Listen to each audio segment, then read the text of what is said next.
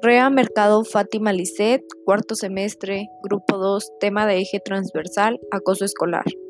El acoso escolar es una forma de violencia entre compañeros en la que uno o varios alumnos molestan y agreden de manera constante y repetida a uno o varios compañeros, quienes no pueden defenderse de manera efectiva y generalmente están en una posición de desventaja o inferioridad pueden causar daños físicos, sociales o emocionales en quienes lo sufren. Los estudiantes que son víctimas de acoso escolar no suelen defenderse, al principio creen que, ignorando a sus agresores, el acoso se detendrá. Tampoco suelen decir a sus padres y maestros que están siendo acosados por temor. Por ello es necesario generar en la familia apertura para que los niños le cuenten a sus padres lo que ocurre en la escuela y se intervenga para detenerlo.